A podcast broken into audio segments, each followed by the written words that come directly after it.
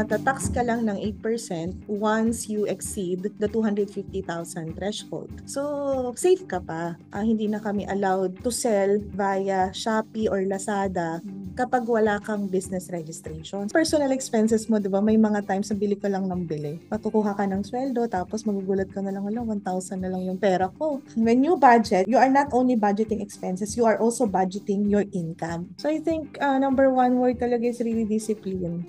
Welcome sa Nagmamahusay with Lea Rasay, powered by Husay dot co, where we provide purposeful learning for Filipino creatives as well as effective creative solutions for businesses.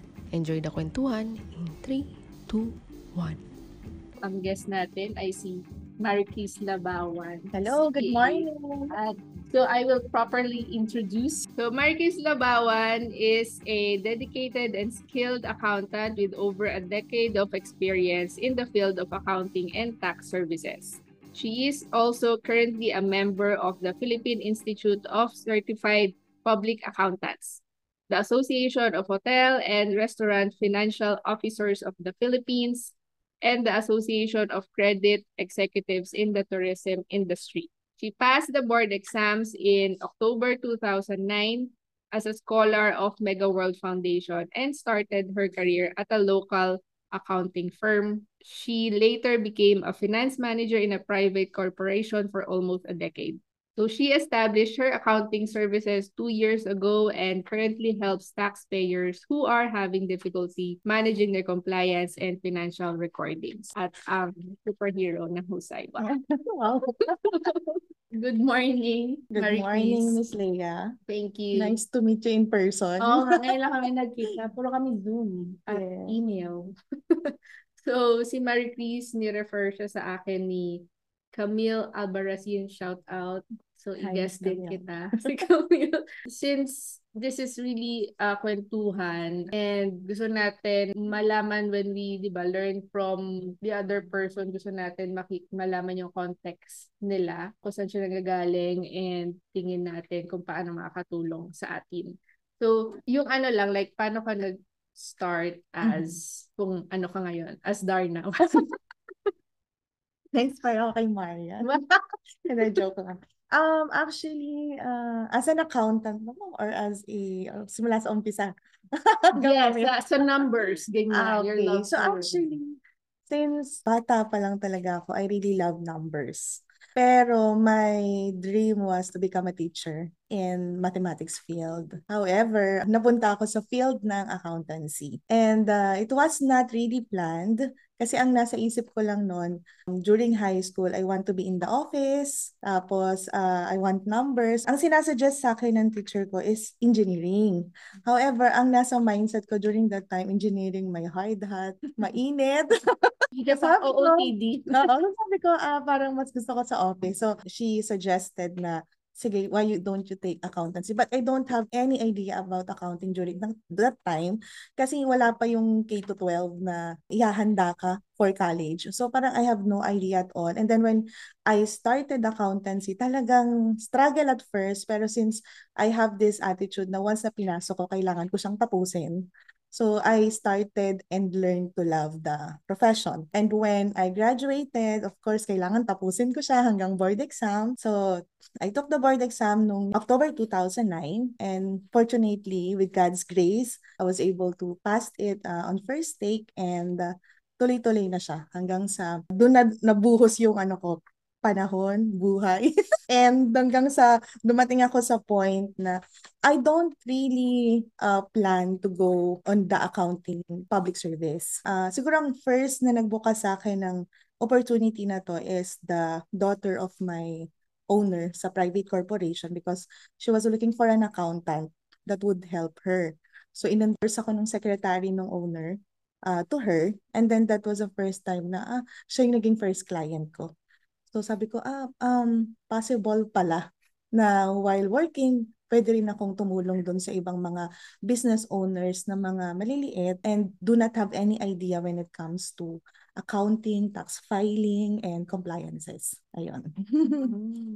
So, ngayon, engineering, di mo na siya... Hindi na. Hindi na talaga. Kasi engineering na yung brother ko eh. Mm. So, parang sige, iba naman ako. Mm. Yung sa yung mga nabanggit natin kanina na accolades, wow, accolades. So, yung mga so, 'di ba sabi scholar, mm-hmm. ganyan. And paano nangyari ang mga bagay-bagay? Oh, bagay-bagay. Actually po nung uh, we are not really born well off. So, my father became an O F W sa Japan for three years and then when he came back, kasi during that time, puso pa yung mga T N T. So parang uh, he has to go back kasi nga wala na yung visa niya. So as in totally, siguro pagbalik niya, wala, wala talaga yung financially. Medyo naging unstable kami. So from private school during elementary, we had to transfer to a public school when I was in grade five. And then tuloy-tuloy na yun ng high school. And then during college, of course, two years lang kasi yung gap namin nung brother ko. So nung siya na yung nag-aaral and then papasok na ako, I was really thinking that they would be having difficulty when it comes to our education. Tatlo kasi kami, ma'am. So, yung isa, medyo five years ang gap namin. So, medyo mahaba-haba pa. Pero kaming dalawa ng brother ko, medyo close. Mm-hmm. So, I have to, be, being an independent, oh, independent, strong independent woman, yes. I have to think of ways on how to help my parents during that time. And I was given an opportunity na mag-scholarship uh, exam during that time sa Valenzuela. It was the Doctor Pio Valenzuela Scholarship Program. I was their scholar for two years. And then when I found out about Megaworld Foundation, I also applied sa Megaworld and then I transferred transferred ng third year up to fourth year high school and then hanggang sa makagraduate ako. Oh. Yeah, habang nagkukwento ka, parang parang mas na-affirm na naisip ko yung tatalo na naman tayo. Hindi ko tumagin sa mga questions. Pero kasi like sabi sa accounting, di ba? Or like, malalaman mo yung storya nung tao mm-hmm. in the way they spend. So, makikita mo sa numbers, ah, ito, parang, ito yung lagi niyang pinagkakagastusan, ah, ganyan. So, parang, well, engaging with Maricris, yung paano niya i-interpret yung cash flow ng Husay. Wow! And then, even with your clients, diba? So, parang, gusto ko lang sabihin na habang kinikwento niya, dun siya nanggagaling. So, parang yung discarte niya mm-hmm. sa how she computes, how she connects all the dots, yung pati yung pag may ina-announce si B I R, para ano na naman, may babayaran na naman tayo, Maricris.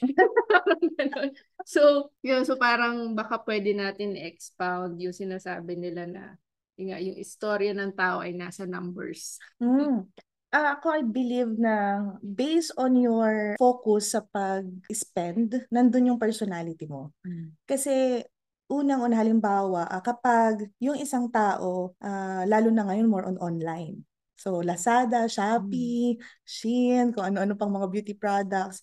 If they keep on, on focusing to spend on those items na for their, hindi naman masama, for your own satisfaction, pero kung wala kang discipline, talagang you will spend more than what you earn. So, doon mo makikita na itong taong to walang disiplina pagdating sa finances niya. Diba? Judge mo na ba yung mga ano? Ah, hindi ako, hindi ko alam mong spending no power comment, mo ba? No comment. Yun, so, pag, pag nakikita mo siya na it's more on doon, talagang maluho siya with the items, with the gamit, no? Pag naman more on uh, Food Panda, di ba? Ibig sabihin, mahilig kumain, di ba? Pero there are also people na kahit they have, um, they save and also they invest. Yung parang before thinking of spending their money, papunta dun sa mga luho, they would keep their money to think and plan kung paano lalago yung finances niya. So, doon mo makikita na this person is responsible with the finances. Kasi, di ba, pasok lang on the Bible, di ba, parang if you are being trusted to smaller mm-hmm. amount of money, you will be also trusted sa mas malaki. So, ganun din sila. Parang parable of the talent lang. Mm-hmm. So, yun. So, usapang numbers, di ba? So, parang may, parang ang, ang sarap mag-connect the dots. Tapos, nagma-make sense. And kapag hindi nabubuo yung sagot, may kulang sa equation. Parang ganun. Yes. So, parang hindi ako makatulog, hindi, hindi tapos ang loop. So, parang ganun din yung tingin ko, approach ko sa numbers. Well, as long as nire-record, di ba? Yes. Eh, kung nire-recorded, wala tayong makikita. At saka you can make proper decisions based on numbers. Yun yung, din yung laging sinasabi ng mentor ko na do not make any decision without proper justification mm-hmm. in your finances. Kasi mahirap. Parang if you will, uh, parang tatalon ka agad doon sa decision without looking first kung ano yung mga possibilities, pwede kang mag-fail. Of mm-hmm. course, failure is inevitable. Hindi naman din natin control. Pero we can manage. So ano yung throughout your career? Wow, parang matanda na. Oo nga, parang feeling ko ano na ako. Ano yung kadalasan na profile mm. ng iyong clients, ganyan, mga... Actually, because siguro naging connected ako with you, ma'am, it's really more on freelancer. Though I have also corporations, uh, partnership, uh, sole proprietor, mostly ang mga lumalapit din talaga is freelancer. So ano yung common na kinakailangan nila from you? Actually, more on tax compliance and understanding their taxes. Kasi siguro yung pagbabudget, kasi you can learn it over time eh. Pero yung when it comes to tax compliance, you really need to have deeper understanding and uh, knowledge uh, in terms of the memorandum, laws. So medyo ma, ano siya, mabusisi. There are lots of learning materials in YouTube ngayon, di ba? Talagang in one click makikita mo how to ganito, how to ganyan. Pero iba pa rin talaga that you have foundation. So yun yung mga common na nilalapit nila sa akin. And mostly, uh, mga nagkakaproblema na talaga sila sa tax. Sabi ko nga, pwede bang yung mga lumalapit yung talagang clean? Hindi pa rin yung sa ulo. Ayan. Y- yun din, no? Parang, how do you balance? Kasi may ano ka dyan, eh. Integrity mo as accountant. Mm-mm. Like, kung pa, ang dami, ang dami nagpa-play out dyan. Mm-mm. You as, as Maricris or kung ano man yung values na na-build mo. Mm-mm. In the way that you interpret, kung ano yung numbers niya, ano yung i-advise mo, di ba, kay mm-hmm. client. At saka, ano kasi iba, like, sabi, hindi, okay lang yan, malulusutan mm-hmm. yan, mga ganyan. Ang daming magic. Yeah. So, parang, ano yung basihan mo? Paano mo binabalance yung mga ganun? For me kasi, just don't go against the law. Yan yeah. yung pinakauna. Just follow the law. Kasi, in our law naman, in terms of tax, there is what we call tax avoidance and tax evasion. And tax evasion, uh, the tax evasion is the illegal way mm. of uh, avoiding tax. While the tax avoidance, ito yung mga legal ways on how you can come up with the tax benefits na binibigay or ino-offer ng, ng government. So you just have to look at it in a legal way lagi. As I mentioned kanina, do not go against the law. Kasi mas mahirap kasi yung, for me kasi mas mahirap yung nagtatago ka. Kasi along the way, may masisilip at may masisilip eh. Kahit na anong galing mo, diba? Wala namang sabi nga sa Bible, again, walang tihim na hindi napupunta. Yan. So, yun din siguro, yung, yung morals, yung values, really, yung pinaka-core is yung fear ko sa Lord din on His Word. Kung ano yung sinasabi na kailangan ma-honor mo yung lahat ng law in the, in the land. Yun. Mm-hmm. Tama. Tsaka kasi, I mean, hindi mo naman alam ano mangyayari after, di ba? So, mm-hmm. might as well. Ano yung proper step yes. na kailangan? So, ano yung season ngayon sa sa tax? Ang dami ah, na ngayon. Ano ngayon? Feb, ano ah, ngayon? February. February. So, income tax return filing ng April fifteenth. Mm. So, m- more on annual compliances. Ang dami. After kasi, we have calendar year and fiscal year. Diba? Sa calendar year, basta nagtapos ka ng December thirty-first, that's calendar year. January to December. Uh, fiscal year is uh, the end of year other than December thirty-first. So yung mga calendar year taxpayers, maraming kino-comply ngayon for their annualization, kung meron silang mga employees, katatapos lang nung annual filing ng compensation. Ngayon, income tax return naman for both individual, corporation, and partnership, which is April fifteenth. So ito rin yung season ng mga external auditors that they are so busy kasi kailangan nilang mag-audit ng financial statements in line or in time for the due date ng April fifteenth. So, ito yung tinatawag na busy season. Parang hindi naman halata. Hindi. Kapag aura ka pa. Kailangan yan, ma'am. Naka-live eh. So, um, I know ito yung mga tumatakbo sa isip, mga lalo na kung freelancers. Ano yung, like, worth it ba tax or mag-file, mag-register, ganyan, or gawin lahat ng ito as, sig- siguro start natin sa freelancer. Kasi kapag nag-register, like, business, small business ka na, mm-hmm. automatic yun eh. Pero yun sa hindi pa nagpa-file, mm-hmm. hindi pa nag-register, worth it ba? Ano yung, uh, what's at stake? Para or hindi benefits. Sila... Uh.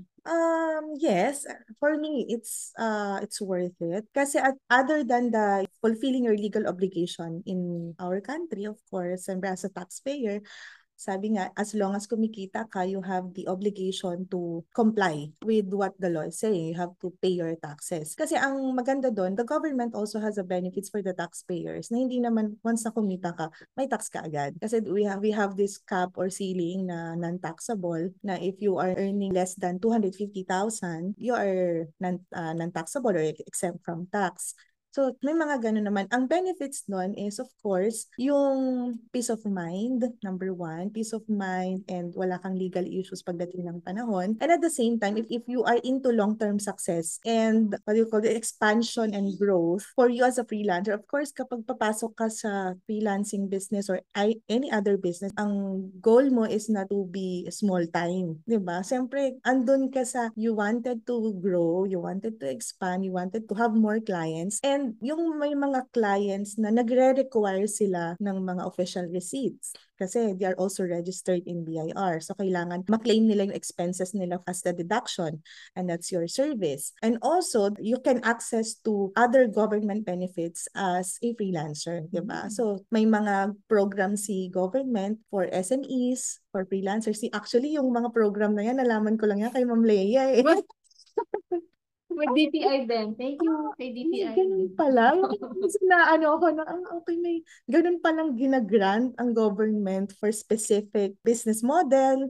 Minsan nga ako nagtatanong kay Ma'am Lea na, Ma'am, anong nagiging benefit ng government dyan? Parang ganun, diba? So, may mga ganun palang cases. Pero syempre, hindi ka naman tutulungan ni government kung hindi ka compliant. Diba? So, yun, yun yung mga hindi nakikita nung iba. Nakala lang nila, ah, magbabayad lang ako ng tax dyan eh. Or dagdag expenses ko yan. Pero you can uh, have benefits of being a legally freelancer in our country. May mga makikita kayong pwede and applicable sa service na, na binibigay ninyo. Mm. So, yeah.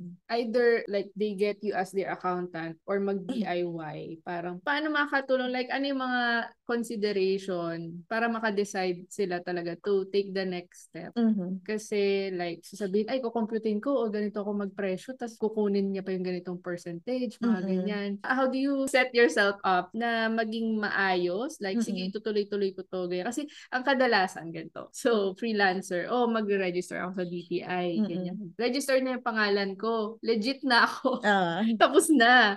So, parang inisip nila yun na okay yun na, na yun. Sila. Uh-uh. So, ano-ano ba yung mga kailangan nila i-consider para ma- ma-prepare nila yung sarili nila and okay lang na mag-file. Yeah, actually, tama ka dun, Miss Lea. Mer- marami akong mga nakakausap na Uh, nagkaroon ng problem with the tax for so many years kasi akala nila once they are registered na sa D T I, sa B I R, tapos na. Wala na yung mga compliances kasi si B I R, diba, there are lots of compliances like may monthly filing ka, mayroon kang quarterly, may annual ka. So, akala nila pag na-register ka, okay na. And then, after siguro mga several months, dun lang nila marirealize or malalaman na, ah, kailangan ka palang mag-file ng ganitong taxes. So, consideration, siguro, unang-una, of course, um, sa akin kasi once na mag-engage ka into being a self-employed, you have to really consider registering yourself. So that's number one. Of course, if you want to have a name or brand uh, trade name, pwede ka nga sa D T I. Pag ayaw mo naman ng trade name, yung pangalan mo lang yung gagamitin mo sa freelancer, you can directly register yourself in the B I R kasi meron ng, nung lumabas yung TRAIN law, meron silang in-offer na you can register yourself as a freelancer kahit wala ka ng business permit. Kasi dati, magre-register ka sa D T I, magre-register ka self-employed, tapos magre-register ka pa sa business permit. Pero normally, ang business permit ang may ang malaki, ang nakaka-hurt. Diba? Pero ngayon, B I R as a given niya na the benefit sa mga freelancer na hanggang B I R ka lang. And then, kung hindi lalampas yung income mo for two hundred fifty thousand, you can opt to choose yung eight percent specialized income tax rate na matatax ka lang ng eight percent once you exceed the two hundred fifty thousand threshold. So, safe ka pa. So, don't worry. Kasi before, uh, pag self-employed ka kasi, may binabayaran kang percentage tax which is, uh, actually monthly siya pero quarterly lang siya binabayaran. So, that's three percent. So, regardless kung ano yung, yung income mo for a month, automatic three percent ay government yun. Pero ngayon, they extended when the TRAIN law was released. So, as long as two hundred fifty thousand below yung, yung income mo, you are exempt from income tax. Wala ka na rin percentage tax. So, so sa'yo na yon. Ang maganda lang doon, you are legal, may papel ka, registered ka, and you can get more clients. You can, kasi government is also a client, tama.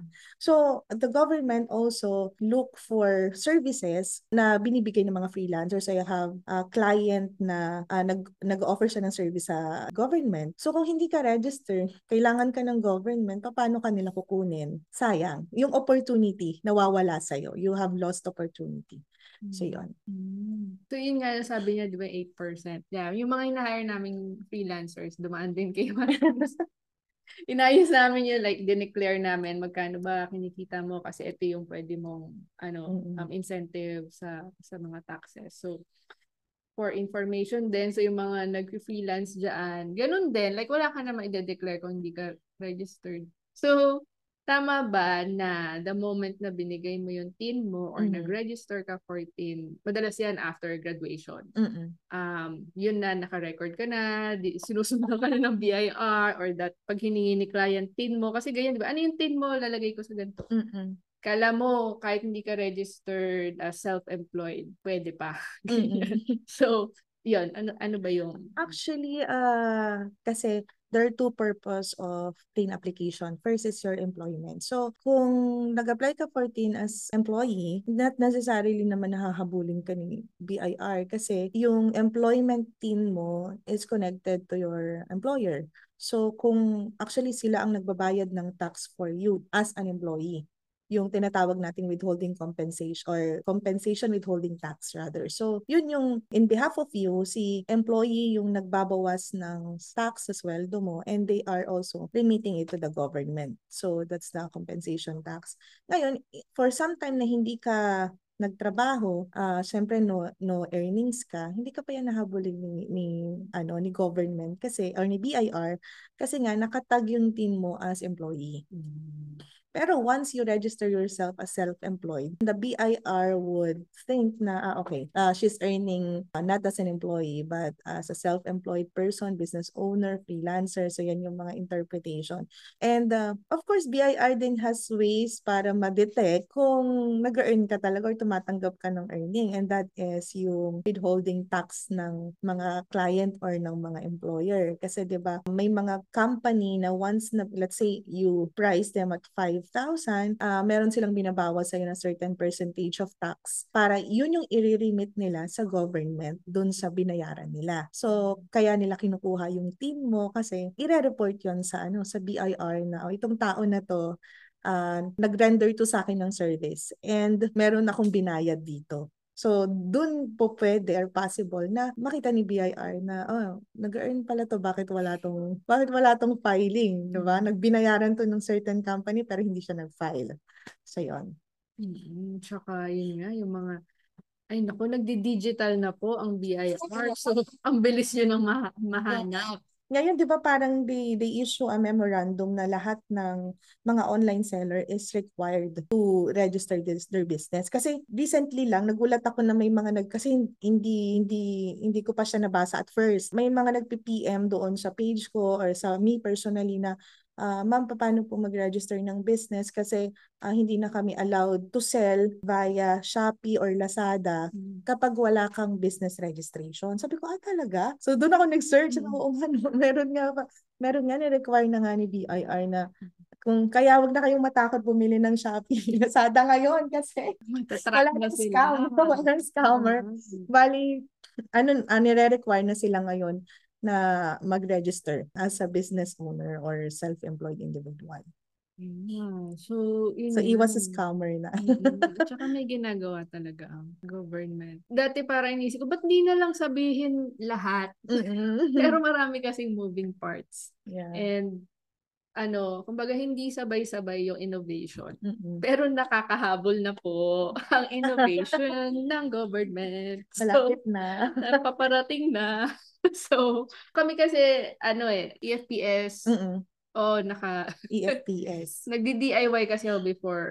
Marami din dumang accountant sa Husay. Pero before that, nag-D I Y ako. So, online yung registration. So, pag meron kaming...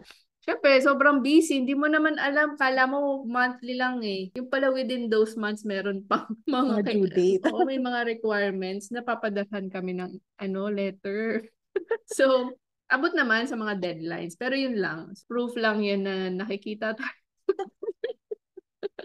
Lalo na una ka E F P S, talagang bantay sarado. Okay, Ma'am Lea, alam yan.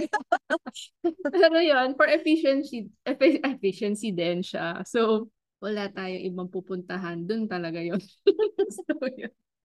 Um, so, kadalasan, at least sa Husay, do, yan, marami. Freelancers. Kasi ang freelancers, meron din mga day job yan. Mm-hmm. Like, employ- yun nga, sabi, employment, ano yung employer, ano yung employment team? Employer. Yeah, employee team. Employee team. So, mm-hmm. meron din yan. So, kunyari, ano muna, like freelancers, saan sila mag- start, ganyan. Kung purely freelancer ka and you really wanted to become legal and to register your you yourself as a freelancer, you can go directly to B I R to uh, apply for freelancer. So, kailangan lang if you are an individual, uh, wala yung tinatawag natin. Kasi we have professionals and professionals na registered sa P R C and uh, professionals na non-registered with P R C. So, if you are going to apply yourself as a freelancer, kailangan mo lang ng occupational tax receipt and then your I D, barangay clearance if you have, then go to B I R and submit the application yung form uh, nineteen oh one para ma-register ka as a freelancer. Actually, madali lang ang, uh, I think, one-day process lang with B I R. So, mabilis na ngayon. Unlike dati na kailangan mo magpabalik-balik. Kasi yun yung isang dilemma ng mga taxpayer before. They have to go every day, one week, two weeks bago sila matapos sa registration. Mm-hmm. Pero ngayon, mabilis na. And especially now that the B I R has introduced the O R U S system, yung B I R system nila where you can update your information via online. So, ngayon, pwede ka nang mag-register or mag-update ng information mo through online na you, you need not to go to B I R, R D O. So, yan. Mm-hmm. At saka yan pa yung mga R D O na yan. Ang dami. Kala tayo, no? Yung mga R D O na yan. Nagalit. Sabi ko nga, Baka, ano, tayo. ano na yan? Um, nagpo-fall in line na ang mga bagay-bagay. Yeah. Pero yun nga, may mga R D O na um, hindi pa nila alam to, ganyan. Kasi in-announce, nakarating sa ating announcement sa kanila, hindi, hindi po pa. Po, kaya offline. Mm, offline. So, yeah. So, thank you for Sinakal your patience. Attention, ni Ma'am Lea. Ay, naku ba yun? Actually, totoo yun. May mga um, R D O pa na hindi pa ganun ka autom- automa- uh, dito, yung automate. So, may iba naman na sobrang advanced. So, depende rin talaga with R D O. You really have to be patient lang talaga when it comes to going there. Yung nga, di ba minsan, depende kung nasan si accountant. Minsan, pwede naman yun mag-special power of attorney. attorney S P A, oo. Uh-huh. Oo, na ikaw yung magpa-process kasi nandito ka agad. Uh-huh. Um, technically, kapag magre-register ka talaga, you have to consider the place of your uh, residence. Kasi kung freelancer ka, ang hihingin sa'yo is your I D na na meron doon yung address mo kung saan ka nagre-register. Remember yung isa nating client na, na nahirapan tayo to register on that particular um, place kasi wala siyang I D na may address, oh, di ba? Yes. So, ang dami pa na. Kasi ba niya, di ba? Ang dami pa niya na kailangan pala may I D doon na siya nakatira. So, kaya ano yon kaya parang ginawa namin ng paraan, buti na lang si barangay is madaling kausap, so nag-issue sila ng barangay certificate na doon talaga yung residence oh. ng taxpayer. Yes. Bago ka mag-register doon sa mismong R D O noon. So kung Manila ka, dito ka kay R D O either twenty-eight, thirty, thirty-one, thirty, hanggang thirty-three dito sa may Intramuros part. So, kailangan meron kang proof of residence if you are going to register. Ngayon, kung ayaw mo naman na ikaw yung maglakad, as mentioned by Ma- Ma'am Lea, uh, pwede kang mag-issue ng special power of attorney to someone para sila yung maglakad for you if you're really busy. So, mm. ayun, pwede na yun. Kahit yeah. buong taon, sa kanya na yung, yeah. yung, yung oh. responsibility na yun. Oh, diba? Yun like, um, hindi naman illegal. Like, yung, yung sinasabi niyang discarte, hindi illegal. Within the bounds of the law naman to. And as long as documented lahat, yeah. that's why ang dami namin pinipirmahan. Kasi mm. you have to declare na ito yung gagawin namin, ito yung move na gagawin namin. I'm just informing you po, B I R. Um, yun. So, hindi po ako nagtatago. May compliance yung Lea. um, sige. So, freelancer. So, may nagtatanong si Christine Marie Claudio. In your opinion po, parang nadaanan na to kanina. Kailangan po ba or possible po ba magkaroon ng regulation sa mga freelancers? Kasi po, considering the taxes po, yung mga online sellers po kasi may regulation na sila na ongoing ngayon for them to pay their taxes. So, mm-hmm. yun nga sila Shopee. Sa freelancers po, kaya magiging applicable po kaya ito? At ano po ang magiging proseso kung meron? Actually, meron na sila, as mentioned kanina, yung mga freelancer. When the TRAIN law was released, uh, nagbigay na ng regulation si B I R on how to register as a freelancer and kung ano yung mga tax liability that they have to comply. So yung eight percent uh, specialized income tax rate, yun yung isang option na binibigay ni B I R for freelancer, not only freelancer but also self-employed individuals. Na as long as hindi lumampas ng two hundred fifty thousand ka per ceiling ang income mo for the whole year, you are tax exempt. So that's applicable with all freelancers. So registered ka pero wala kang binabayarang tax as long as nagpa-file ka. Yun yung huwag kalilimutan kasi, ah okay, two hundred fifty thousand hindi ako magbabayad ng tax but you, you still have to comply filing your taxes kasi once na nag, nakalimutan mong mag-file ng taxes, that's penalty. Mm-hmm. So that's one thousand agad mga uh, kahusay. Tama na. Minsan mataas pa dun sa tax mo lang yeah, talaga. Ganun lang. Talagang ano siya, penalty talaga siya. Mm-hmm. So parang uh, you're being penalized of not complying mm-hmm. with what you need to be complied with. Yeah. And again, I mean, hindi naman pusong bato si B I R. Kahit papat. Yes. Pero kasi, like, like penalty, na ano naman yan, kumbaga, natatawaran. Yes. Pero again, on paper, ganyan, you have to like, dapat may enough reason. Basta, yun na, mm-mm. lahat yan on paper. So, lahat. Legal way. Pero, but, file, file mo na, mm-hmm. pa-penalty. Yes. Pero iba kasi hindi talaga sila aware. Yeah, totoo po yun. Talagang, ano, uh, siguro that's one of the reason why I entered this kind of Uh, business. So, parang ano, parang illegal na. No? Parang magre-retire na. That's one of the reason. Other than yung kinuwento ko kanina, ma'am, na yung daughter ng owner ng private corporation na pinagtatrabahoan ko was endorsed to me. So, yun yung parang na-open yung mind ko na, ah, pwede palang, pwede pala akong gumawa ng, ano, ng or kumuha ng mga client in that same manner. Pero along the way na may mga lumalapit sa akin. Before kasi pag may lumalapit, hindi ako nagaganyan. Or kasi na-feel ko sakit ang ulo. May mga lumalapit sa akin. And then, siguro mga close friend. I have this close friend na meron siyang matagal na accountant. And then, niloko siya mm. uh, with the with the some mm. amount of money. Parang naano ko na, what? May gumagawa pala ng gano'n. Kasi sobrang, siguro kasi uh, dahil I was being sheltered before, parang feeling ko lahat ng tao mababait. Talagang nalalaman ko to na, ah, may mga ganun pala na, di ba sa news din parang meron din na balita na parang worth of three million above or ten million na nakuha, nakuhaan sila ng pera. So parang doon ako na, yun din yung nag-post sa akin na, oh, sige na, tulungan, tulungan na kita. Kasi for me, parang, bakit kaya, siguro nasisilaw sila sa ganun. Na team nilang gawin yun. Oo, so parang, and at the same time, naawa ko doon sa business owner. Na parang uh, all the time, what he really wanted is to, of mm. course, earn for himself mm. and pay and help his employees. Mm. Diba? Kasi if you, if you are a business owner, hindi lang naman yung sarili mo yung natutulungan mo eh. Nakakatulong ka pa mm. with other people na kailangan ng trabaho. Mm.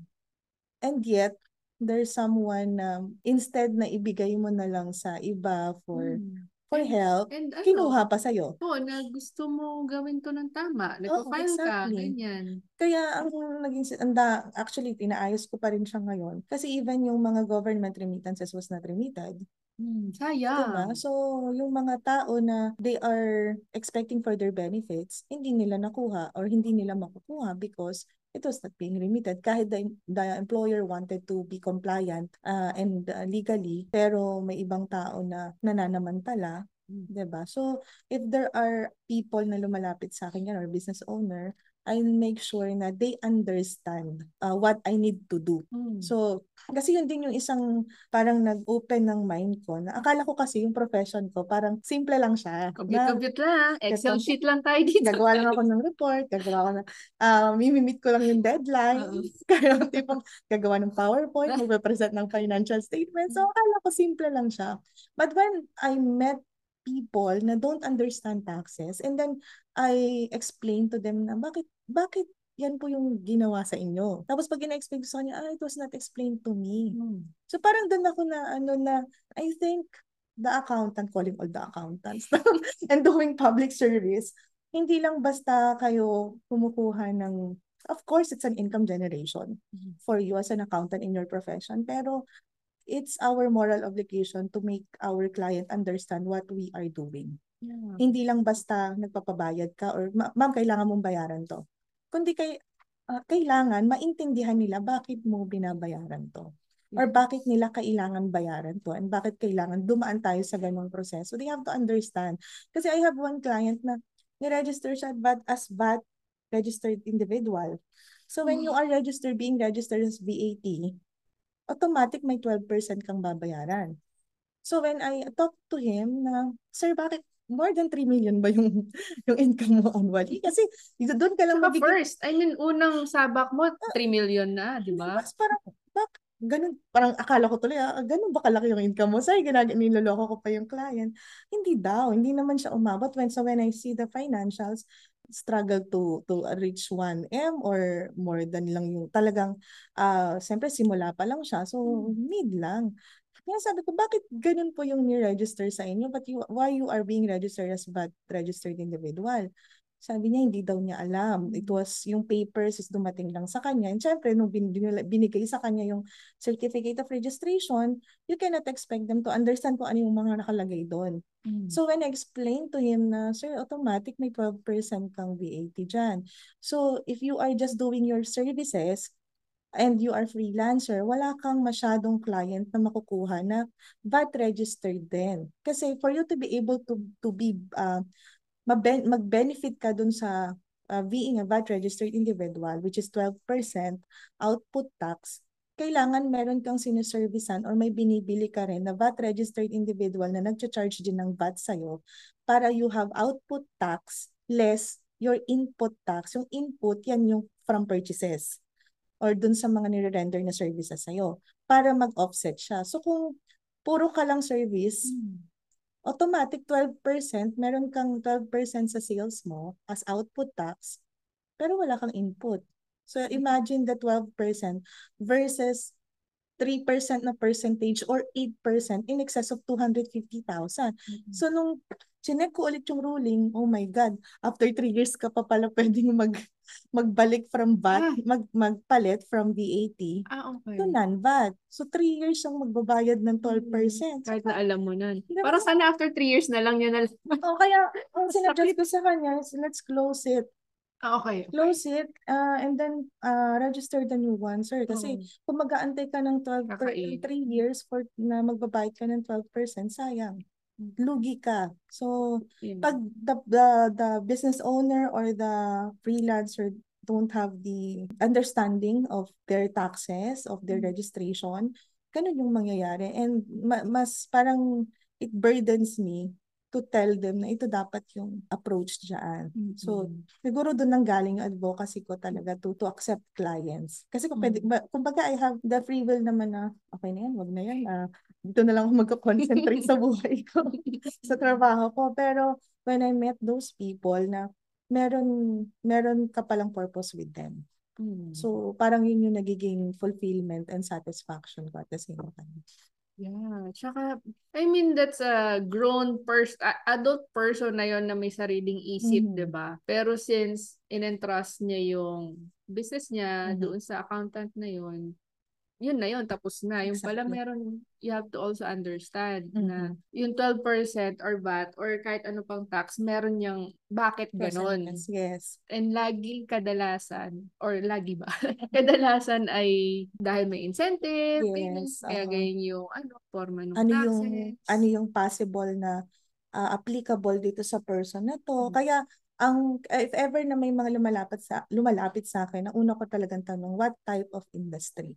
Hmm. Yan yung una kong tinatanong, sir what, sir or ma'am, what type of industry uh, you are engaged to? Kasi I have to understand saan kita pwedeng tulungan. Hmm. So uh, parang basic basic math problem. What is the problem? Diba ganon? What is the problem? We don't understand the problem. We cannot make the proper solution and equation. Huh? Yeah. Yeah, for ano, mathematics na to. I hope, I mean, nasagot ba? I, yes, yes, parating na po ang mga um, regulation, andyan na po ang andyan regulation na. For freelancers and karamihan dyan. I mean, I, even kami pag may research, kuha kami ng data, karamihan ng freelancers ay nasa creatives, mataas dyan ang graphic designers. Mm-hmm. um, and then yung mga web developers, ganyan, social editors, media. social media. Pero sobrang daming creatives dyan. And so bukod doon sa nabanggit ni Maricris, meron ding um, nilalakad ngayon na batas, na bill pala ngayon na Freelancers Welfare mm. Act. Ganyan, so more on. Kasi nanggaling ito sa ano nangyari kay Eddie Garcia, na iting ko lang, hindi siya ganun ka-covered, kumbaga ang kanyang welfare. Maraming kwento na ganun sa mga freelancers na kanya-kanya. Mm-hmm. Anong gagawin ko sa, like, safe na ba ako, ganyan as freelancer? So, uh, marami na rin, marami na rin ginagawa ang government. At saka I think, ma'am, trend na rin talaga siya, no? Nandun na tayo dun sa, because, we're uh, going digitally. So parang marami na rin talaga na nagsimula yan sa mga virtual assistant. Mm. Diba? So ngayon, nung nagkaroon ng pandemic, uh, who would have thought na uusbong yung mga online uh, business, uh, mas magbo-boom siya, and at the same time yung work from home, mako-consider siya unlike before na kailangan nandun ka sa office. So, kumbaga, I think nakikita na rin siya ng government na lumalaki na yung area na yon, yung section na yon. So, uh, that's why they started with the online sellers and uh, the, eventually, yung iba pang mga professions and uh, business na related sa online or freelance, mas palalawakin na nila yung mga regulations about it. Mm-hmm. So, may follow-up question si Christine. So, Christine, mukhang kinakabahan ka sa iyong buhay. So, andito tayo para matuto kay Maricris.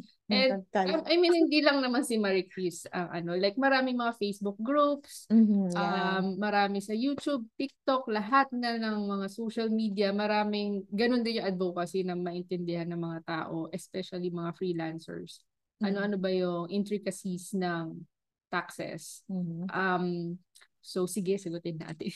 So, um, okay, follow-up question from Christine. So, regarding doon, no, freelancers, taxing, ganyan.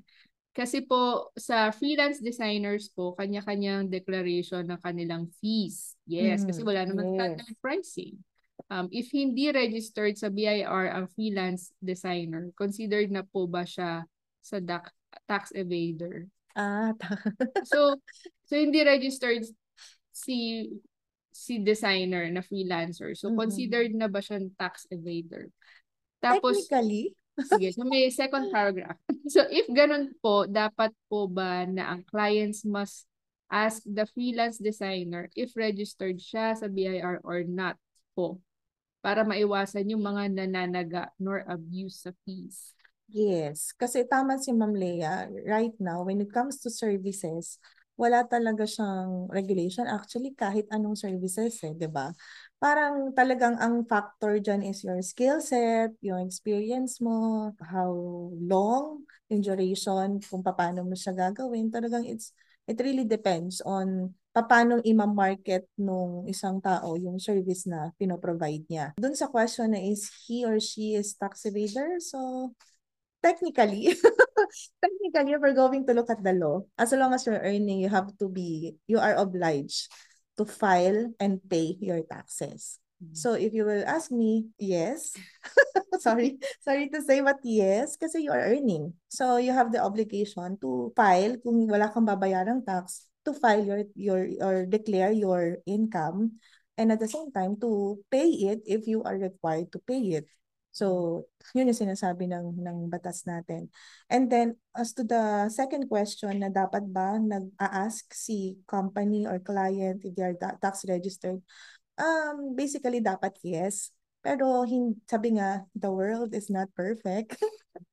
So may mga client lang na as long as you gave them their survey, you, you, uh, na fulfill mo yung kailangan nila sa'yo, they will consider you. So may iba naman na hindi rin masyadong uh, technically uh, informed when it comes to taxes. So as long as nagbabayad lang din sila. So talagang ano. Pero yes, dapat uh, both ways, both person, either you are a client or you are someone who gave service, kailangan dalawa kayong nag-check kung parehas ba kayong registered. So yun. Yes. Yeah, so yung short answer dyan eh, sige, sabihin natin, busy ang mga tao. Wala nang tanungan like, kailangan ko to, gawin mo to, kaya ko yan, gawin natin, tapos tapos mm-hmm. na. Tapos, okay, kumita ako, ganun. Tapos filing na. De-declare ba natin to kasi hindi tayo humingi ng O R? Mga ganun. So parang yun yung tanungan na ng mga, ano, I mean, for transparency, ah, si Husay, yes. Naka-record lahat yan. So, nag-issue po ng O R si Husay. So, pero, I mean, both, ano, mutual naman yun. Like, dapat both sides obligation na to say na I ha may O R ako, kaya ganito yung presyo ko, ganyan. Uh-huh. Um, sa mga hindi pa, di ba, syempre marami dyan ang mga hindi pa registered na matagal na nag, may mga services, ganun. Um, in terms of the pricing, so, kasi may mga workshop si Husay na lagi namin sinasabi, registered ka man o hindi, ipasok mo na yung tax. Yeah. Kasi hindi mo alam kung kailan ka, ano mangyayari. Hindi mo alam. Like, isipin mo na lang tapon na yun. So, ipasok mo na siya sa pricing mo. So, again, usapang pricing din siya. Si Ma'am si Lea ang mas magaling dun sa pricing. Pero once nga na alam mo yung numbers mo, mas may confident ka to charge kasi mas may justification bakit ganun yung pricing mo. And wag din tayo sobrang mata. Siguro nakakatakot lang yung yung tasks na ang daming file-file, ganyan. Pero kung titingnan mo, like konting sipagan lang natin. Pag nakita mo, pag nagbanggayan, magkaka-incentive ka naman. Like, babalik naman yung, di ba? May, may ganun. May ganun, yeah. So, ano, ano ba yun? Like, para ma, ano, makalma si Christine. Ah, kung employee ka, yung withholding tax compensation mo, once na in-annualize yan at sumobra naman siya, ibabalik siya sa'yo as tax refund. Yung terminologies natin for employee uh, first or employee individual na ina-annualize kasi yan eh. Kung ano yung, kung very, um, hindi fixed yung income mo, uh, once dun sa dulo, nandun ka pa rin sa threshold and then hindi ka pala dapat taxan. So, ibabalik yan sa'yo. So, when it comes naman sa being self-employed or professional, one, di ba minsan binabawasan tayo. Minsan may mga client ako ganun, bakit five thousand yung siningin ko? Bakit four thousand lang yung binigay sa akin?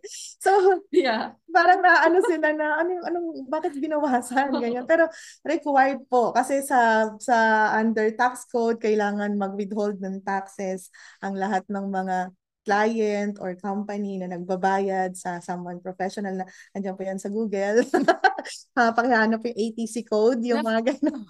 So pag professional ka, you are parang uh, may ten percent ka na, na binabawas sa'yo. So yung ten percent na yun, huwag po kayong mag-alala kasi makiklaim nyo siya sa income tax return as tax credit. Meaning, ibabawas siya dun sa tax na babayaran mo. So, halimbawa, five thousand yung dinideclare mo at five thousand din yung tax payable mo. And then, merong binawas sa'yo na one thousand. Mm. Si client, hiningi ka lang ng Certificate of Withholding Tax or two three zero seven. So, i-declare mo siya dun sa baba ng I T R. May nakalagay dun ng mga tax credits. Ilalagay mo lang siya dun na may binawas sa'yo na one thousand. Kasi yung one thousand na binawas sa'yo, i-remit din nila yun sa government. So, yeah, ngayon, since na-remit na yan sa government, pwede mo na siyang i-claim na bawas na siya sa akin sa babayaran ko. So, kung five thousand yan minus one thousand, four thousand na lang ang babayaran mo. So, those are the um, sample of the tax benefits that you can claim sa government. Pero kung binawasan ka, kasi nga si company is registered, tapos ikaw hindi ka registered, yung one thousand na yun, babay na yun. Hmm. Hindi mo na siya makiklaim as tax credit. So kung uh, sa isang taon, binawasan ka ng one thousand every month, so twelve thousand. Wala ka. Oo nga. Hindi mo siya makiklaim. So yun yung mga sayang na part. Hmm. Ginagawa nila yun para maging compliant ka. Pero inisip ko, ba't di na ayun ibalik? Pero siguro, para maging compliant, to be fair sa lahat din na nag- nagpa-file. So, kailangan talaga ng hand-holding dito, but masasanay din tayo. And nandiyan naman si Maricris and iba't iba pang mga accounting advocates na ready silang magturo. Okay, okay, okay, okay. So, thank you, Christine, sa kanyang wonderful questions. Kung meron pa, very go lang. Follow-up questions lang. So, si C F sa Facebook, ano-ano po yung mga government documents, registration, and fees na particularly applicable sa mga aspiring individual freelance creatives? Ano-ano po yung mga online registration na para convenient po? Just to summarize and clarification po. Kaka kakarating lang sa Facebook Live. Hello, good to know. um, yeah, siguro yeah, the whole journey. Like, sige, um scenario is mga freelancers. Okay. So for freelancer, um so sa tax, ang kailangan mo lang naman talaga is the income tax. Income, you are just uh, liable for to pay your income tax. That's uh, quarterly. So every fifteenth of the month after the last month of the quarter. So kung January, February, March, you are uh, required to file and pay your tax on April fifteenth. So, bibilang ka lang ng fifteen days after the last month of the quarter. So, and then annually, uh, pag natapos naman yung December thirty-first, bibilang ka naman ng one hundred, I think one hundred twenty days. So, April fifteenth ang tax due mo or the due date. So, yun lang. Bali, apat na date lang ang tatandaan mo as a freelancer. Yan lang yung tax liability mo. Kasi, before may January thirty-first then, which is the annual registration fee, pero inabolish na siya recently lang ni B I R. Kasi uh, lahat ng business must file and pay the annual registration fee amounting to five hundred pesos lang naman. Pero ngayon, it was already abolished. Hindi na siya required to pay. So ngayon, talagang yung apat na date na yung tatandaan mo, which is the income tax. And then as to the government documents, so the O T R, the Occupational Tax Receipt, nababayaran mo sa uh, L G U. And then, yun kasi yung magiging supporting documents mo to register your business other than your I D. Kung wala kang I D na naka-address dun sa, sa address mo ngayon, you get barangay certificate or barangay proof na dun ka talaga nakatira. And then, the B I R Form nineteen oh one. And also, yung to file your authority to print, which is your official receipt para maprintan ka rin ng official receipt. So, ayun, yun lang yung mga kailangan mong malaman. And then, if you wanted to have, to extend your benefit, you can also file and register and pay dun sa mga government contributions natin like S S S, PhilHealth, and Pag-I B I G. So, as voluntary uh, member para mas ma-gain mo or makuha mo yung benefits from the government. Yun. So, I mean, kung masipag kayo mag-D I Y, D I Y, marami namang available resources, free or paid, ano man, um, social media, yes, mga videos, ganyan. May mga Facebook group na lagi nagre-remind ano na yung mga due date. Um, go lang kung Kung full-time job niya yan, go. go I mean, go. True. Kung full-time job mo yan, go. Pero kasi mostly sa mga business owner na nakaka-interact ko, talagang, kasi ako myself is a business owner also. So, I know the struggle na kailangan every month nag-iisip ka ng mga strategy on how to expand your business and to market your business. So, minsan, nauubos yung oras nila sa pag-iisip pa ng taxes na babayaran nila. So, kaya siguro yung iba prefer to get an accountant para o oh, ikaw nang bahala dyan. Basta ako, strategic ako. Mas makakapag-focus ako doon sa preparation ko to, to market and to expand my business. Or to, as a, kung freelancer ka naman, to uh, market yourself. And to enhance your skill as a freelancer. Mm. So, yeah, iba namang nabubuhay sa D I Y. Yeah. So, kayang-kaya naman. Kakilala naman akong D I Y. uh, maganda yan. So, kunyari, nakumay ka na mag-D I Y or that, nabibuild na yung complication. Um, Consider nyo lang sa, na, again, nasa pricing yan. Like, at the end of the day, kaya naman natin ito ginagawa because para kumita, di ba? Mm-hmm. Like, mga freelancers, mga tinahak niyong trabaho, gano'n. I-factor in nyo lang lagi. Like, kung kukuha kay accountant, pasok nyo yan lagi sa pricing nyo para mm-hmm. bumalik din. Lahat naman yan nai-strategize. So, and yeah. So, question ni Nika, ano po yung use ng O R U S ng B I R? Required ba siya? Um, O R U S is part of the uh, ease of doing things in B I R. So, kasi di ba before, kailangan mo pang pumunta sa R D O, uh, face-to-face, magpa-file, magbabayad ng ng taxes, so mag-update ng information. Minsan magpalit ka lang ng address, pupunta ka pa doon, pipila ka pa doon, mag-aantay ka pa doon. So O R U S, ngayon eh, parang unti-unti nire-require na siya ni B I R. Though nag-accept pa rin sila ng walk-in sa R D O, pero as much as possible may mga may mga R D O na talaga na you go online, punta sa O R U S, ganyan. So yung online system makikita nyo doon uh, sa B I R website, o di ba nag-promote? B I R website yung O R U S, you can, I think it's new registration, update of information, update of books of accounts, tapos uh, authority to print, I think meron na rin doon. So if you can look at it, makikita nyo doon yung mga in-offer na ni B I R na services through online. So ease of doing business na rin talaga siya. So part, part siya nung ano na, ng law na yon during the time of uh, President Duterte na uh, pinalabas. Hmm. Tsaka ngayon kasi kailangan na rin sumabay ni government. Hmm. Diba? Kasi lahat online na sila. Pag-iwan sila, sila na lang yung hindi. Nasa D T I building nga pala tayo, guys. We love the government. Wow. D T I is ano super ano super ease. Yes. yes oh, bilis lang. Diba? Mabilis sila. Mabilis lang ang process. Mabilis lang ang process kay D T I. Hindi ko, uh, not so sure, pero sila, sila yung talagang nag-introduce ng mga online-online na yan. Mm-hmm. Yes. And um, yun, dito sa ensayo, yan gamit nila yung ginagamit natin. Um, Very yes, cozy. So, aware na aware na po sila. Um, okay. Thank you, Nika and Christine and C F. So sa, sa I mean, kung may question pa, go ah. Pero haba kasi nagkukwento si Maricris, naisip ko like, parang kailangan to i-worksheet. Ang dami-dami. So feel free to ask even after this live, ganyan. Ask, pasok nyo doon sa comments or message us sa Husay Facebook um, kung may mga follow-up questions at ipapasa ko kay Maricris kasi nasasagot naman talaga siya. But if very subjective na yung case, ganyan, magandang punta kayo doon sa sa pinag-usayan twenty twenty-four. Sa April sixth, because talagang upuan natin yung mga yan, di lang siya basta like information, ganon, kasi mas ano na talaga, mas detalyado na. And let's see kung like gawa natin ng pre-work or post-work para talagang, alam niyo, masagot yung mga tanong niyo. Okay. So, freelancers, ano pa ba? Yun kasi marami talaga, marami. No? What if yung single mga... prop, yan. Oo, single prop. Or yung mga sinasabing multiple earners. Mm, multiple earners. Yeah, there are employee... Um, there are people na employed sila. At the same time, nagsa-self-employed sila. So, ang tawag sa kanila is mixed income earner.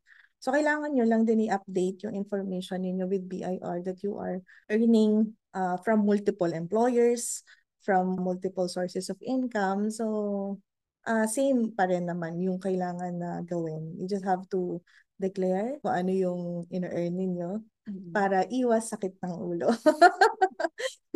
Yeah, kasi hindi mo alam in the future, diba? Yes.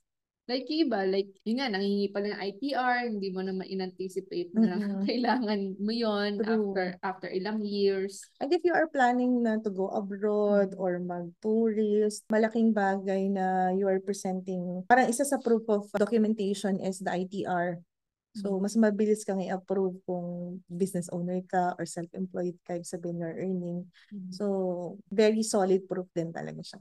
Mm-hmm. Yes. So, yeah, may may nag-ano lang dito, bullet points. How does it benefit creatives? I think na ano mo na rin to, no? Pero yeah, how how does it benefit creatives in the Philippines? So enhance professional and marketing credibility. Mm-hmm. Tapos, yung sa ano ba, like banking and credit opportunities. Ano yes. Um Basically, yung mga benefits, aside from, of course, that's your legal protection. Uh, Siyempre, you are complying with your legal obligation. So, in return, you have legal protection from the government that you are working and uh, rendering your service legally. Nandun yung credibility din ng mga clients with you that you are a legit freelancer. Kasi sabi ko nga, yung expansion and growth, eventually, if you wanted to venture more clients, uh, services, na these clients or big clients, big companies, they are requiring you for proof of your service. So, ang hinahanap niyan madalas is your certificate of registration from the B I R. Kung meron kang official receipt, uh, once they pay you, you can provide them with your official receipt. So, part din siya ng long-term success mo. Kasi if you get these clients na mga malalaki, and you have uh, what they need as a documentation, so magiging ano mo na sila, um, long-term client mo na sila. And then also, you have the access to banks. Of course, hindi ka naman papautangin ni bank kung wala kang ibibigay sa kanila din na solid proof na you are earning. And at the same time, saan yung purpose or uh, gagamitin yung inuutang mo sa kanila for funding. So, kailangan din nila minsan ng certificate of registration. And if you have bank, business bank, mas madali kang i-approve to get those funds. Kasi meron din ino-offer ang banks, and not only banks but also the government, funding or allocation for small, medium enterprises, the S M Es. So, maraming mga opportunities na pwede mong makuha from the banks, the government, when you apply for it. So, if you wanted to have more uh, funding for your business, for you as a freelancer, so kailangan mo siya. Yun yung mga benefits na being a legit freelancer. Mm-hmm. Can you tell a story, yung ano na, yung success story na, ito, maayos kasi mga papers, mm-hmm. ganyan, and ano yung success state niya? Siguro yung from nothing to, pakiyaw lang natin to something. So, yung nothing na talagang totally wala siyang registration mm. and all. So, uh, syempre, hindi niya iniisip yung, ah, wag mo na, normally kasi ganito yung thinking ng mga kausap ko. Hindi kasi ako nagpa-register before kasi uh, maliit pa lang ako eh. Diba? Mm. So, baka eventually nakapag kumikita na ako ng malaki. And then, um, during that time, there's one client na parang nag-start siya as in totally wala siyang papers, walang anything. Ang nangyari, mga small time lang din yung nakukuha niya. And then eventually when someone approached him na, I think it's a construction business eh. So, someone approached him na kailangan namin ng ganitong magpo-provide sa amin ng services. Um, malaki yung project. So, of course, sinong hindi gusto ng malaking project? So, they are interested. However, when they were asked ng ganitong mga documentation, C O R, official receipt, do you have B I R, do you have D T I or S E C, Uh, may mga ganito ba kayong legal documentation, wala silang ma-present. So, that's why they seek for help na ma-register sila. Kasi nga, si client is, binibigyan lang sila ng certain period of time para mabuo yung mga registration nila. And then, when they started to register, siyempre na-provide nila lahat ng mga documentation. Now, uh, they are getting more and more clients malalaki na hindi na yung mga pipitsugin, na hindi kailangan ng mga documentation na nakukuha na nila mga big companies. And also, there's one business owner also na uh, dun, dun sa pinagtatrabahoan ko, yung private corporation, we have one supplier na hindi siya registered. So at first, okay, pinapalampas namin, wala kang O R, ganyan-ganyan, puro acknowledgement receipt lang. Pero siyempre, eventually, kailangan mo talaga siyang i-require. So, kinausap namin siya na, um, sorry, we have to drop you. Oh Kasi, an, an, he's a supplier of meats. Eh, siyempre, ang laki nung kinukuha namin with him. Though, burden sa amin na i-drop kasi magaling na, na supplier. Kaya what we did is we talked to the owner and sabi namin na you have to register. Kasi kung hindi, i-drop ka namin na supplier and sayang. And uh, you as uh, a partner sa longest time na, ng uh, company, ayaw namin na basta ka na lang i-drop because of that uh, limitation. Mm-hmm. So what we did, or uh, kasama yung, yung co-work ko is we help him.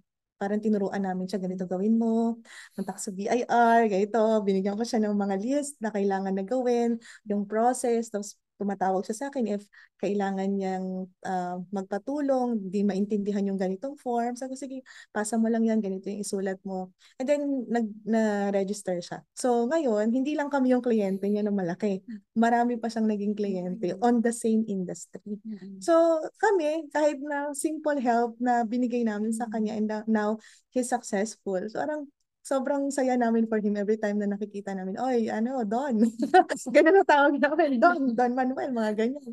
So, ang galing lang na possible pala. Nakala kasi natin, kapag tinitingnan mo lang yung benefit mo for now, hindi mo talaga siya makikita. Kasi ang naiisip mo lang is your legal obligation, your paying taxes. Pero yung eventually na in the future, if you really want to expand it, magkaroon ka ng long-term success, start to do it right now. Diba?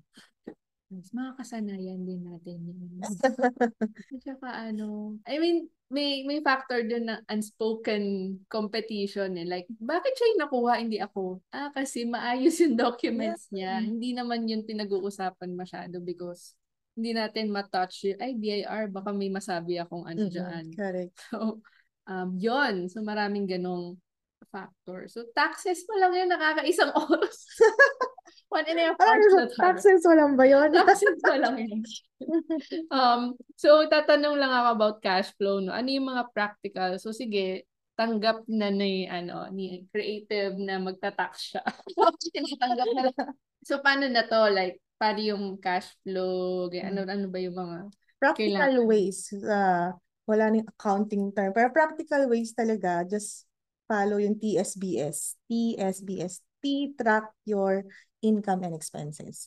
Kasi that's simplest way. Kailangan, kahit yung personal expenses mo, di ba, may mga times na bili ko lang ng bili. Matukuha ka ng sweldo, tapos magugulat ka na lang, wala, one thousand na lang yung pera ko. So, pag iniisip mo, saan ito napunta?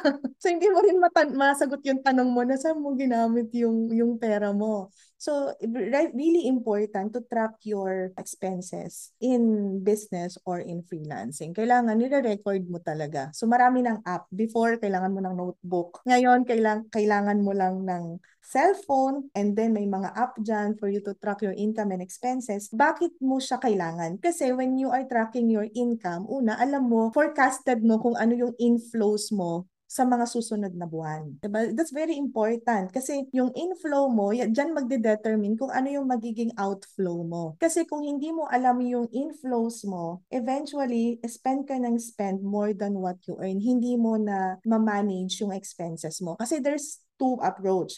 Pwede mo i-track yung income mo and from your income, tsaka mo i-manage yung expenses mo. The second approach is, alam mo kung ano yung mga expenses mo in the future. So ngayon, ang gagawin mo, kung sa tingin mo hindi na enough yung income na nakikita mo na pumapasok sa'yo, so you will push yourself harder para ma-meet or mag-equal yung expenses mo versus your income. Diba?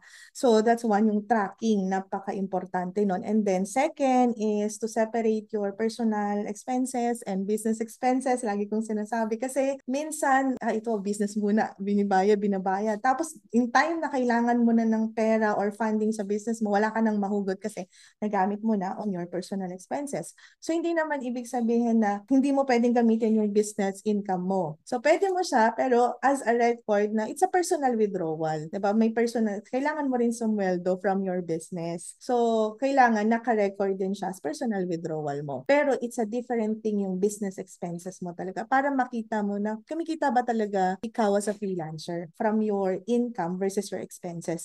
And then, of course, budget. Napaka-importante. Bago magsimula yung taon, I would suggest na upuan mo yung sarili mo and you budget yourself for the next coming twelve months.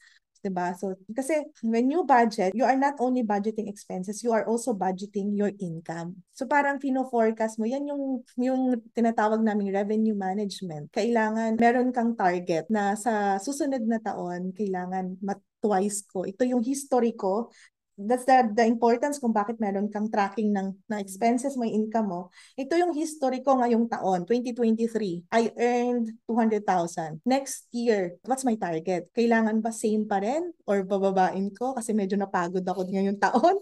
Or kailangan ko siyang i-double? So kung i-double mo siya, mag-i-strategize ka, paano ko i-double yun? Kasi if you don't have goal, you will not pursue. Diba? Kung wala kang ini-aim, parang okay, lilo ka lang, okay ka na sa kalagayan mo. So yun, and then from those uh, target, doon mo rin mababudget yung ano yung mga expenses na kailangan mong paghandaan sa next twelve months. And ano yung mga foreseeable, uh, o pwedeng meron kang allocation doon para sa mga uh, non-foreseeable expenses para at least dumating man yung mga expenses na yan on your business, handa ka. Importante pa rin yung prepared ka. You cannot be prepared one hundred percent pero at least meron kang preparation kahit papano before dumating yung bagyo. Diba? And then saving, sabi nga ng nanay ko all the time, even nung bata kami. Ah, once meron kang hinawa kang pera, always remember to save. Kailangan nasa number one mo yung savings. Kasi pag hinuli mo siya after your expenses, wala na talagang matitira sa'yo. Pero if you set your mind na kailangan may savings ako, and then yung savings na yan, pag savings, hindi mo yan gagalawin. Mother ko sobrang grabe magtago. Magugulat ka na lang, ah, may pera ka pala. Yung sinasabi na kapag may sinuksok, may madudukot. So in, in, in the event of emergency situation sa buhay natin, meron tayong mahuhugot from what we have. Kaysa yung, ang nasa isip mo is, saan ako uutang, diba? So T S B S lang. Track, separate, budget, and savings. Yes. From Noli Nietes sa Facebook, paano po yung may planong mag-start sa e-commerce business tulad ko? Kailangan ko na po bang mag-register kaagad sa B I R bago ako mag-umpisa? Or kailangan ko muna magkaroon ng stable na online business? Uh, for me kasi talagang ang first step is to, you really have na ma-register yung business mo. Lalo na as mentioned kanina, talagang ah, si B I R nandun na siya sa online platform na sabi ko nga, Shopee and Lazada, they are uh, not accepting sellers anymore without B I R registration. So if you're going to e-commerce and you are planning to register on those platforms, hindi ka makakapag-start without the registration. So I suppose or I, I suggest na mag-register ka muna. Kasi kung wala ka namang income, wala ka namang babayaran. So, oh, yun. Diba? Like, yun, yun, ano yun, magpa-file ka. Uh, magpa-file ka lang, pero uh, no income, zero. Zero income lang. So, yung iba kasi natatakot pag na-register na sila, meron na silang babayaran tax. Wala na po. Kasi mag-file. The latest na nagpa-register ako ng isang business, ang binayaran ko na lang is thirty pesos, which is the documentary stamp, stamp tax. Unlike dati na may five hundred pesos na annual registration fee, tapos documentary stamp tax. Ngayon, kung magpapaprint ka ng resibo, yun, then another expenses yun, of course. Pero meron din ino-offer si B I R na B I R stamp receipt na thirty pesos lang per booklet. Pero magagamit mo lang siya hanggang December thirty-first. So, kailangan mo pa rin mag-apply. So, pero kung medyo uh, wala ka pang pambayad ng pagpiprint ng resibo, pwede mo nang gamitin yung prepared ni B I R na resibo, which is thirty pesos per booklet lang. So all in all, sixty pesos pagpaparegister. Ngayon, kung wala ka pang stable income, wala ka pa rin naman babayarang tax kung hindi ka lumampas ng two hundred fifty thousand pesos. Pero you really have to file. Once na-register ka, mag-file ka na nung uh, mga required taxes para hindi ka ma-penalize. So, yun lang. Pwede mo yun i-D I Y, mm. diba? So, hindi yun nakakapagod. Yeah. Ang gagaling na ng mga freelancers ngayon because, yeah, like yung mga ganitong efforts, ang dami na niyang, nilang kayang gawin. Mm-hmm. um, and marami na rin mga apps na available. Ang dami ng mm-hmm. libre ngayon. So, but, yun nga. So, again, pasok natin sa pricing kung mapag-desisyonan nyo na to get more people and makafocus kayo sa business growing niyo. Um, siguro ito, like, could you share some examples ng mga challenges ng Filipinos when it comes to like you navigating yung iba't ibang scenario, ganyan. Mm-hmm. So, kunyari, yung mga walang idea about pricing, market rates, gano'n. Mm-hmm. So, parang challenges. Oh. Siguro, ay, share ko na lang experience ko. Challenges. Marami yan. Una, pricing. Kasi before, when I entered the, uh, the services, accounting services, wala talaga din ako idea sa pricing. So, paano, paano, paano ko ipaprice yung sarili ko? Kasi baka, natatakot ako na baka either sobrang baba or sobrang taas, diba? So, yun yung, kahit na confident ka dun sa skill mo, sometimes, totoo yun, kailangan mo meron kang idea about uh, marketing or pricing yourself. So what I did is, I look for the yung mga Facebook and then nagme-message ako, kunwari kliyente ako. sa client ako, tapos naging inquire ako, that's, that's part ha. Kasi even in other industry, yung mga kakilala kong sales, magpapanggap silang mga kliyente para ma-benchmark nila yeah. na nandun pa ba, kasi benchmarking is really important, mm. na ito ba yung industry rate? Kasi di ba kahit na sabihin mo na ang service is wala siyang regulation. Meron tayong tinatawag na industry standard na yun na talaga yung binibigay ng existing services or freelancers or clients, companies. So really have to benchmark yourself. Ano ba yung pinakamababa at pinakamataas na binibigay nilang rate? Tapos, after that, you evaluate yourself hanggang saan ko kayang ibabato. Kung ito yung mataas na industry rate, nandito na sila through experience, hanggang saan ko, ako pwedeng magsimula at hanggang saan ako pwedeng nasa ganitong rate and then eventually tinataas ko siya uh, based on my skill set. So, yun, I think you can start with that. When, kung wala ka talagang idea sa pagpa-pricing, pwede kang mag-start na kunwari kliyente ka. So, mag-inquire ka. Market research, wow. Diba? Tawag ko, ma'am, diba? So, before, para magka-idea ako na, ah, okay, ah, uh, baba pala yung bigay ko. Yung mga ganun, kailangan pala nandito siya. So, yeah, you can start with that. Oh, and then, tsaka, pag may mga basic, at least basic pricing, like, hindi naman nila ibibigay like that sa'yo. Mm-hmm. Na, ano ba yung kailangan mo, mas makakompute nila yan. Pero yun, medyo legal naman. Medyo. Pero, I mean, marami rin na publicly available yung mga pricing nila. Mm-hmm. And, alam ko si D T I. Website. Oo, website. Yung mga online sellers, nakalagay na yung pricing. Yes. And si D T I nag-require yata na dapat may price na or for certain industries. So, yun, pag nakaroon ng regulation. So, that's market research. Okay. So, challenge. So, hindi, paano pag ang challenge ay hindi mo alam an, how much tax you should pay? Ah, ha. I think for me, kaya mo nang ma-determine through, of course, uh, syempre, hingi ka ng number one talaga dyan. If you don't know what taxes are you going to pay, uh, punta ka sa expert. Magtanong ka, research also, kasi sa, sa online madami na rin naman eh. Even YouTube, marami ka na rin matututunan with them. Ano yung mga kailangan mong gawin? Para at least for yourself, ma-educate mo na rin yung sarili mo on what to pay doon sa mga earnings mo. Diba? So, I think ang knowledge ngayon is very available na siya. Kahit saan, kahit saang platform. Kung wala kang kilalang expert, you go to online, you go to YouTube, you go to TikTok. Yung mga staff ko nga na, yung mga staff ko na mga Gen Z, Gen Z ngayon, mas magagaling na silang mag-Excel kasi tinatanong ko, ba't ang galing mo mag-Excel?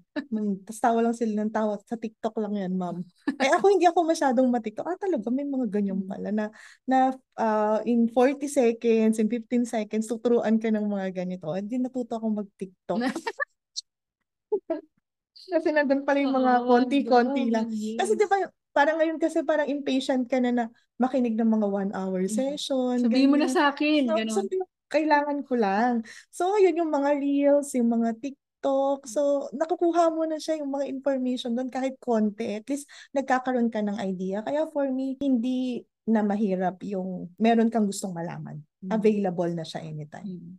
But, at saka add ko rin yung nabanggit mo kanina na ano yung na-anticipate mo na annual income, ganyan. Mm-hmm. Siguro from yung first challenge na about pricing. So sige, na-determine mo na, tapos times times twelve, times ganyan. twelve, yeah. Tapos yun na yung, okay, saan ako papasok na tax rate, ganyan. Mm-hmm. So, correct. Yun. Actually, ganun din yung ginagawa namin with some of our clients na, uh, kunwari this year o, oh, last year, nasa benchmark ka na ng two point something.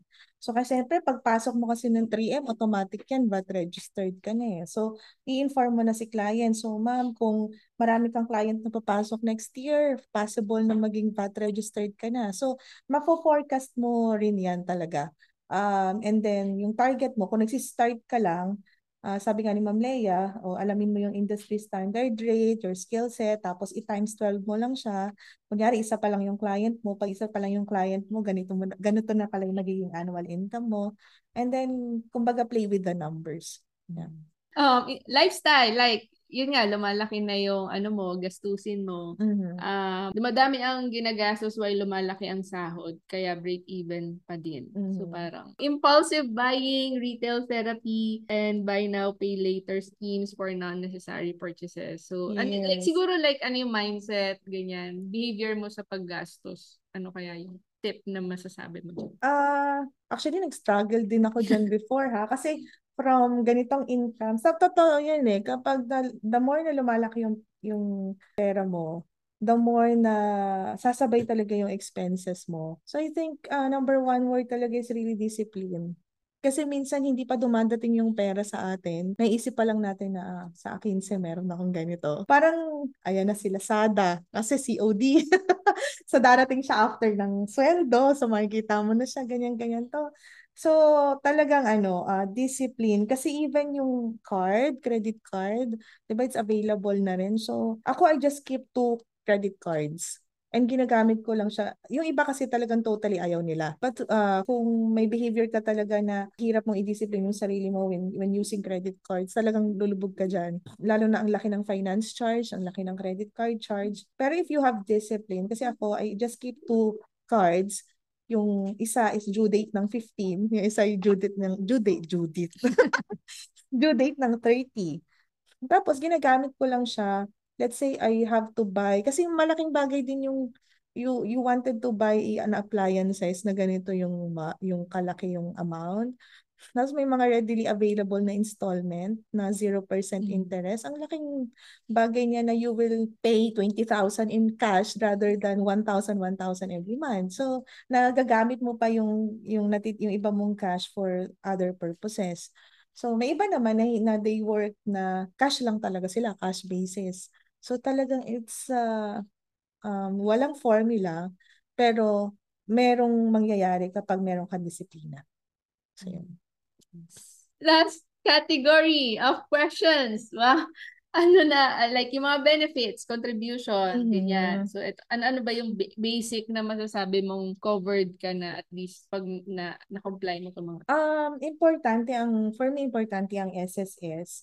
S S S kasi uh, at least kahit na you are a freelancer. Kasi sa pag-employed ka, automatic yun eh. That's required.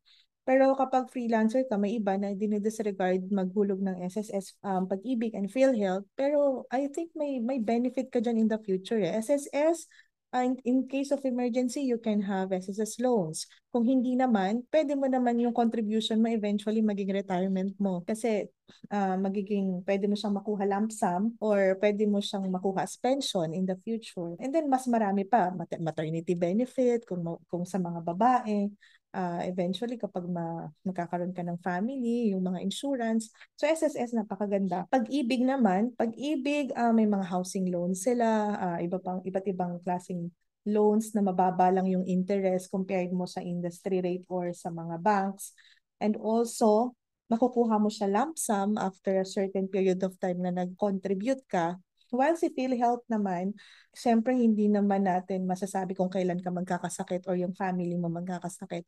So malaking tulong siya na mababawasan yung, makukover yung part of your medical expenses through PhilHealth.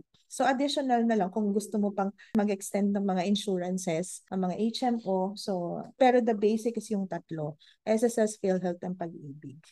Yeah. Kahit na tumataas sila. Yan yeah, na ngayon. So, twenty fourteen. Um, twenty twenty-four. Uh, para may balak magtaas. Si PhilHealth nagtaas na from four percent to five percent ngayon. Si Pag-IBIG tataas na din. Of your monthly income yan. Yeah. Um, ano yung sinasabing Pag-IBIG? Like yung mga pag nakikita akong mga investing, meron din yeah. Pag-IBIG. The, what do you call this? Um, M P two. Mm. Pag-IBIG. Uh, So ngayon, hindi na lang basta mag-save ka na for your lump sum. Si M P two, Pag-IBIG Savings, para siyang mutual fund. Meron kang option na to, to withdraw it every year. Meron ka rin naman option na i-stay lang yung pera mo up to five years na nag-earn siya. And take note na malaki ang, ang uh, interest ni Pag-IBIG. Kasi madami ng halos lahat ng members naglo-loan eh. So, kumbaga, yung interest na nila, na na-earn nila, nagkakaroon ka ng part. So, mas malaki siya actually compared mo sa mga private, may mga iba na mga private uh, insurances pagdating sa rates nila. Ako meron akong M P two. Pa-explore pa lang namin. Kasi yes. Ang pinakamababa niya is five hundred pesos per month. Diba? So if you wanted to start, five hundred pesos, hindi na para ka lang nag-load Mm-mm. Diba? So instead na i-load mo siya, sinave mo siya, tapos mag-earn pa siya ng interest. Mm-mm. Saba, again, sa pricing, i-factor in yun yan. Yes. Requirements, M P two. Ah, M P two, basta meron kang Pag-IBIG number. So, member ka ng Pag-IBIG kasi hindi ka magkakar- magkakaroon ng M P two kung hindi ka member ng Pag-IBIG. And then, magre-register ka lang through online. Madali lang si M P two. Basta magkaroon ka ng M P two number kasi ibibigyan ka nila, mag-generate sila ng M P two number sa'yo. And then, pwede ka na maghulog every every month. Kailan yung nagmamature? Like, ilang years? Every year, pwede huh? mo na siyang makuha. May, may option doon eh, annually or every five, five years. Hmm? So, ano so kung five hundred, kunyari, magkano yun? five hundred every month. Depende pa yun, ma'am, every year. Dep- kasi, ide-declare nila every year kung magkano yung percentage. Mm. So, means, parang, nung last na nalaman ko, parang umabot nga ata sila ng fourteen percent or... Wow. Sabi ko, oh, taas pala. Wow. Kaya nag-decide ako. Sige, lagay natin. Kasi oh, mag-gastos ko pa siya. Dami. Ay, tama ba na the more na marami din nag-i-invest doon, mas liliit yung babayaran mo or yung hulog mo? Hindi, hindi na. Nakaano siya, ma'am eh. Para talaga siyang savings. So, it depends ah. on you. Ah. Kung magkano. Basta as low as five hundred pesos, pwede kang mag-save. Mm-hmm. Tapos, secured pa yung savings mo kasi government siya. Mm-hmm. Diba? Kung, eh, kung kagaya dati na may mga insurance biglang nawala, diba? Mm-hmm. So, yun. Talagang sure ka na mag-earn siya. Kasi lahat nagpapag-ibig. Mm-mm. Oo. Hindi lang lahat Oo. pumapag-ibig. Yan, nakikita ko nga yung M P two na yan. Hindi pa, hindi pa lang talaga ko naaaral kung ano siya. Um, yan, yan yung magandang pag-usapan, di ba? Like, kanina medyo lugmok tayo, like tax. Eh. Ngayon, investment. Ngayon, investment na, yes, may excess money. Wow. Kahit hindi excess, basta nasa computation nyo yan, ipasok nyo na. Um, okay. So, I I mean, konting extension. Like, H M O, stocks, yeah. a- ano, like, meron ka bang input dito? H M O, uh, important din yung H M O if you wanted to have more coverage. Aside dun sa binibigay ni PhilHealth. Kasi sa PhilHealth, there, may mga, just go to the PhilHealth website. May mga kanya-kanya kasing bracketing yan based on your uh, sickness. Mm. So, ako hindi ko rin siya kabisado. Pero, malaking bagay na yung nababawas dun sa PhilHealth. Ako nung nagka-dengue ako back in two thousand nineteen. Mm. So, aside from PhilHealth, parang ang bill ko is nasa twenty-six thousand ata yun. Kasi ilang araw lang naman ako sa hospital. So, nabawasan ng, ng yung bill ko ng mga ten thousand for PhilHealth. Tapos, other than that, meron akong H M O on top of PhilHealth. So, parang ang binayaran ko na lang is three thousand. So, malaking ano rin siya, bagay. Um, if you have excess money or pwedeng i-plug in mo siya dun sa rates mo, um, pwede mo siyang, pwede kang mag-avail. Kasi may mga prepaid na na insurance ngayon, yung mga maliliit na lang siya na premium. Yung iba kasi dati, malalaki talaga, parang fourteen thousand per year. So, medyo masakit talaga siya. Pero ngayon may mga maliliit ng insurance premium but you can still have uh, better benefits. As to, if you have excess money naman, sabi nga ni Ma'am Lea, yung mga investments, yung mga funds, stocks. So, sa stocks kasi kailangan, uh, medyo talagang kailangan mo siyang aralin, no? Kung talagang gusto mong mag-long term or maglaro. Kasi may iba naman kasi naglalaro lang eh. What I mean is laro is, binab- yung mga stock expert talaga na bumibili ng stocks pag mababa ang presyo, tapos pag biglang tumaas ang presyo, tsaka nila ibebenta. So, dun sa man sila nag-earn. So, yung ma- mga expert talaga yan. May iba naman sa Forex, yung foreign exchange. So, dyan din sila parang nagiging full-time work na rin nila maglaro. Maglaro talaga.